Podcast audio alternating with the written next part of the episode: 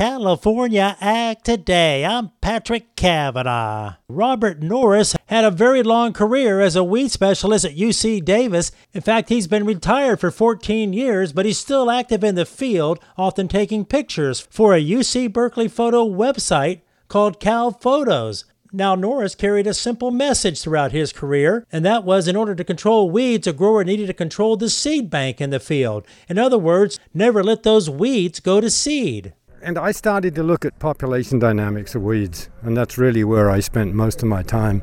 I, things like you know seed longevity in the soil, what we call the the, uh, the size of the seed bank, um, seed production by weeds because I found that most people have very poor idea of how many seeds are produced by a weed, which led me to question some of our current management philosophies, namely the one that comes out of entomology, which is the use of thresholds. And I felt for weed science, thresholds were not the way to go. And I think my position has been vindicated by the problems we've run into through using thresholds. And whenever you're talking flowering weeds, you can count on a devastating number of seeds produced by that weed. Robert Norris explains. A small plant would be 100,000 seeds. A big plant, again, well over a million. And so that if you leave one plant, you know, I can remember going out in a tomato field years ago and looking at one barnyard grass plant, and because I'd been working with it, I could say that plant probably put out 50,000 seeds. Um,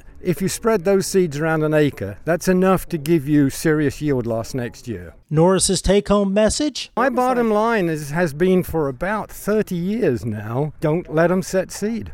Whatever it takes, don't let them set seed.